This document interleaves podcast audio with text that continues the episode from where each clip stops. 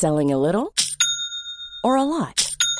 Shopify helps you do your thing however you cha-ching. Shopify is the global commerce platform that helps you sell at every stage of your business. From the launch your online shop stage to the first real life store stage, all the way to the did we just hit a million orders stage. Shopify is there to help you grow. Shopify helps you turn browsers into buyers with the internet's best converting checkout.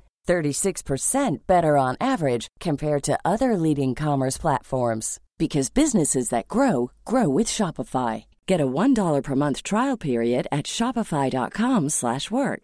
shopify.com/work. I'm Sandra, and I'm just the professional your small business was looking for. But you didn't hire me because you didn't use LinkedIn Jobs. LinkedIn has professionals you can't find anywhere else, including those who aren't actively looking for a new job but might be open to the perfect role, like me. In a given month, over 70% of LinkedIn users don't visit other leading job sites. So if you're not looking on LinkedIn, you'll miss out on great candidates like Sandra. Start hiring professionals like a professional. Post your free job on linkedin.com/achieve slash achieve today. Underwear, armpit hair, many imitators, but no one compares. Badass Women's Hour XL with Harriet Minter, Natalie Campbell, and Emma Sexton on Talk Radio. One, two, three, four.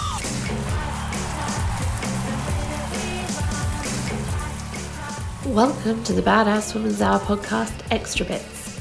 This week we talked to LGBT campaigner Max Morgan about sex education and just how to handle the situation in Birmingham. Badass Women's Hour XL on Talk Radio. She'll get you talking. Our next guest wrote a piece on his own blog that went viral, which looks at his experience of homophobia growing up and coming out as a gay man later in life. He says the homophobia we experience as children spreads throughout our lives like ripples on a pond. I remember everything, and so will your children. Max Morgan, welcome to Badass Women's Hour. Thank you. Thank you for inviting me. Uh, can, can you tell us a little bit about, well, first of all, tell us a little bit about your childhood and growing up and just realizing who you were as a person and how society saw that. Yeah, I mean, I grew up during the 80s and 90s, so it was under the the Section uh, 28 um, For anyone who doesn't know what Section 28 is, That was a piece of legislation introduced by the uh, Thatcher government, which it banned what it called the promotion of homosexuality by local authorities uh, and schools. What it meant, in effect, was that the few limited LGBT support services that existed at that time were, were defunded; they they closed down, um, and that that children in schools were getting no LGBT relationship education at all because it was illegal to do so. and there's a really moving piece in your blog where you talk about being kind of five or six with your friend James and hearing for that kind of first time the use of that's gay as an insult. Tell us about that. Yeah, I mean, I don't think he meant it as an insult. Yeah. It was kind of, oh, we can't hold hands because that's gay, and and I think he'd probably heard that himself and was relaying it to me, and but the effect it had on on me at that time was to think, well, I mean, I was I was five six, so I didn't really have the language to kind of articulate what I felt for him, but I knew I felt something different for him than what I felt for for my other friends, and to, that was like the first inkling I had that what I felt was wrong, I suppose. Um, so growing up at that time under Section 28, we had no information in school that, that what we were feeling was normal or, or, or valid. And this was against the backdrop, of course, of the, uh, the AIDS crisis at the time. We had a, a hugely hostile press, um, particularly against gay men. There was this stigma that they were spreading disease and trying to corrupt children, and all these kind of nasty, hateful things that were being said about gay men in the press. Um, and there was nothing to offset that. We had we had no internet at that point. We had no social media. So the only information that we actually got was from either you know like newspapers, TV, or what we had at school. So we had all this quite negative stuff in the media, and just nothing to offset that. No one to say to us, you know, what who you are is is normal. It's fine to be feeling what you're feeling. Where did you find? Did you manage to find, uh, you know, your own support group, your people that you could surround yourself with that that did kind of uh, counteract what you know what was going on in society at the time, or did you feel very much alone in that phase? Yeah, I mean, I never had that at school. Um, and even for much of my adult life, um, to be honest, at, at school, primary school was not as bad as secondary school, um, but I think that was because more I was not as aware of who I was. I was aware that I was maybe different to how I was expected to be. But I think once you hit adolescence and you, you get to secondary school and all the really fun homophobic bullying starts with the violence and the epithets and all that kind of stuff, um, you just feel isolated, you feel afraid, you feel ashamed of who you are. And that kind of drove me into the closet. You know, I, I, was by the time I left school, I was deeply repressed. I was I was closeted and, and, and unhappy, and that lasted throughout my adult life until two and a half years ago. Um, by which point I was 37. I'd been married for 13 years to a woman, obviously. Um, I had a son. Um, and, and coming out at that point, um, thankfully, I you know I, I got a lot of support at that point. But up until that point, I didn't feel really like there was anyone I could speak to about it. How did your family, particularly your wife and your son, react when you came out? They were amazing, and and I'll always be, you know, really grateful for, for the reaction I got from my wife's a, a, very sort of open, tolerant, and accepting kind of person anyway. So I was I was like 99% sure that she would be supportive, but there's always that sort of 1%. You know, when, mm. I, when I'd finally made peace with it myself and I was thinking about plucking up the courage to tell her, there was that kind of reticence. You know, you play these nightmare scenarios over in your mind where the whole thing's going to explode in your face. And, and mm. so it, it was a really big, scary mm. moment for me to do that. But she was very accepting, extremely supportive, and as was my my son when I told him, which kind of puts into perspective all these silly arguments about you know children can't deal with this thing, you know, and it'll, it'll confuse them, it'll upset them. If he could cope with me coming out as his father and, and kind of the uncertainty, uh, you know, yeah. surrounding his childhood, I think children are well equipped to know that LGBT people exist. How do you feel about the announcement from the government this week that LGBT sex education will become part of sex education in schools? It's extremely welcome. Long overdue. Um, the, the, guidance was last updated in 2000, wow. and Section 28 wasn't repealed until 2003. So that guidance dates back to, to that era, and as a consequence, um, there is no requirement uh, currently for any kind of LGBT education in schools, and a lot of schools still aren't doing it. So that that was a welcome development. I still have certain concerns. For example, there, there seems to be some kind of fudging there for faith schools, where they might have some kind of workaround. It says they ha- they still have to teach the lessons, but they can do so in accordance with their faith. What's what? Mm. What is your rhetoric around faith? Because you know, I. I, li- I like to think that I'm accepting of other people's beliefs, even if I don't agree with it. And, you know, religion is driving a lot of this recent homophobia. What's the counter argument to that? When somebody is driven by a religious faith and they, you, by their means, they, they don't believe they're being uh, hateful. They're they're being driven by their strong values that they've been brought up with and that they believe in. What's your counteract argument? How do you how do you reason with somebody when they're coming from a religious or faith point of view? Well, I, I think the religious argument is is largely a smokescreen for their intolerance. Every person who who adheres to any religion these days does so on a selective reading of their particular text. So, for example, we don't stone rape victims to death anymore because that is barbaric and no one does that. Um, we don't think eating shellfish is a sin. We don't think wearing clothing of mixed fibres is a sin.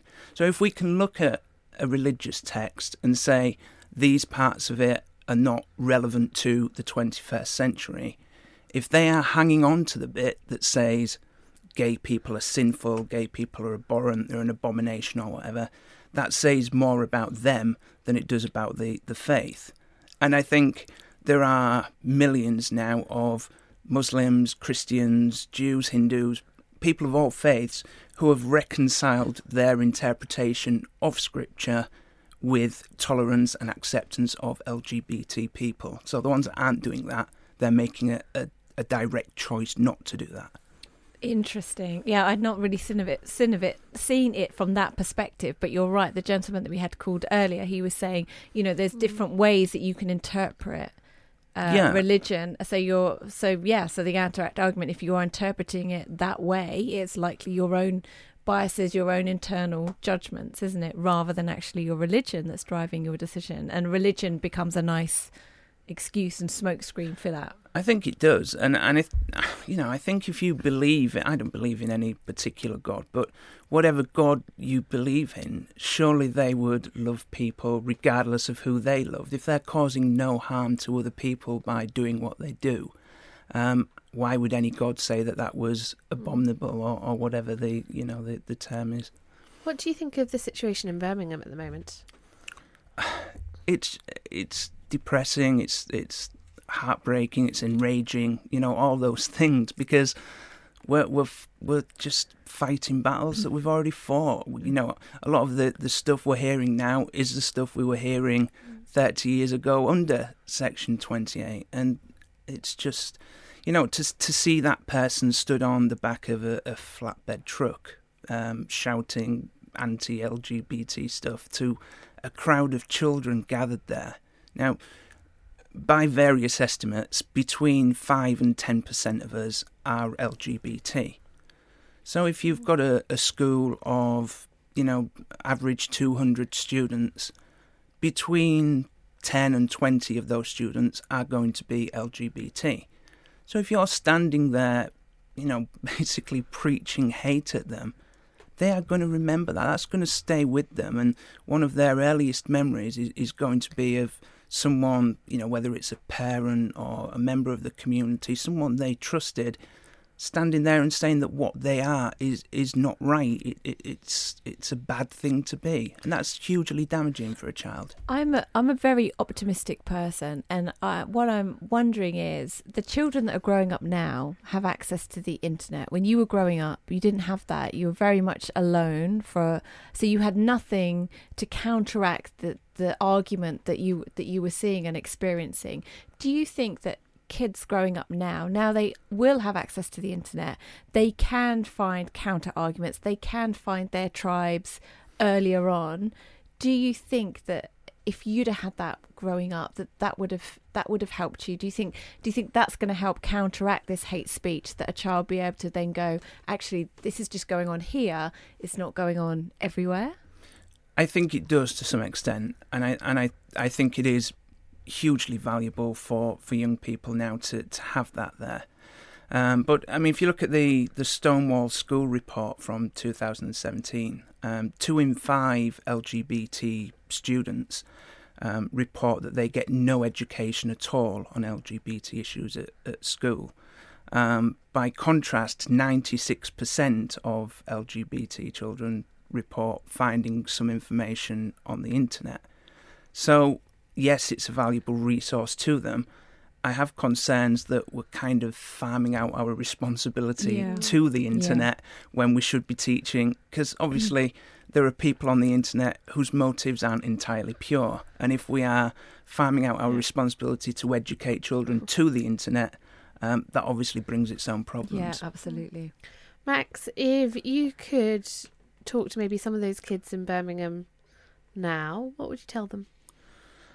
I would tell them that you know who they are is is valid. It's normal to to to feel the way they do, and you know to to maybe find someone if they can that they trust to to talk to about these things. Talking always helps. If you can find someone who's understanding enough to um, you know to, to listen and, and understand what you, you're going through, or maybe not even understand it, but be able to, to sympathise with it and, yeah. and support you and, and love you through it. Um, it's very difficult to, for those children because they are they are part of that community that seems to have really grasped this issue and, and in quite a negative way. Um, but you know, I suppose particularly for primary school children as well, they don't generally have access to the internet. And if they do have access, it will be closely monitored and they won't be able to mm. find the answers that, that they obviously need. So, yeah, I mean, it, it's it's very hard for them. And I, and I do sympathise with, with those children because I've been there, I've been that child. Mm. Um, but yeah, speaking to someone if, if they can, if there's someone available. Yeah. Um, teachers, teachers are, are usually uh, pretty good. Pretty good in, in that sense. Not Max. all of them, but well, hopefully, yeah. Max, thank you so much for coming in and joining us. If people want to read more from you, where can they find you? Um, spilleroftea.com. That is my uh, website, uh, and that's also my Twitter handle. Uh, but that comes with a, a strong language warning. Max Morgan, thank you so much for coming in. One, two, three, four. This has been the Badass Women's Hour podcast with me, Harriet Minter, Natalie Campbell, and Emma Sexton. If you want to hear more from us, you can come follow us on social media at Badass Women's Hour HR, um, or leave us a review and tell us how much you love us. We really need to feel the love. Five stars should do it.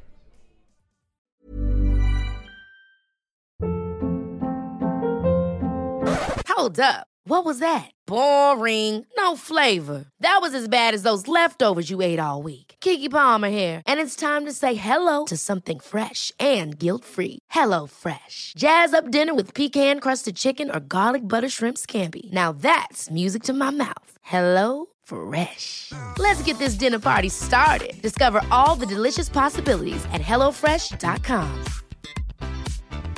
Planning for your next trip? Elevate your travel style with Quince. Quince has all the jet setting essentials you'll want for your next getaway, like European linen, premium luggage options, buttery soft Italian leather bags, and so much more. And is all priced at 50 to 80% less than similar brands. Plus, Quince only works with factories that use safe and ethical manufacturing practices. Pack your bags with high-quality essentials you'll be wearing for vacations to come with Quince. Go to quince.com/pack for free shipping and 365-day returns. Hey, folks, I'm Marc Maron from the WTF Podcast, and this episode is brought to you by Kleenex Ultra Soft Tissues your ally to help tackle your allergy symptoms this season. I love the change of seasons, but nobody loves pollen and all those other things floating in the air that make you sneeze during this nice weather. Kleenex Ultra Soft tissues are hypoallergenic and allergist approved. So fight back against watery eyes and runny noses without worrying about irritating your skin. For this allergy season, grab Kleenex and face allergies head on.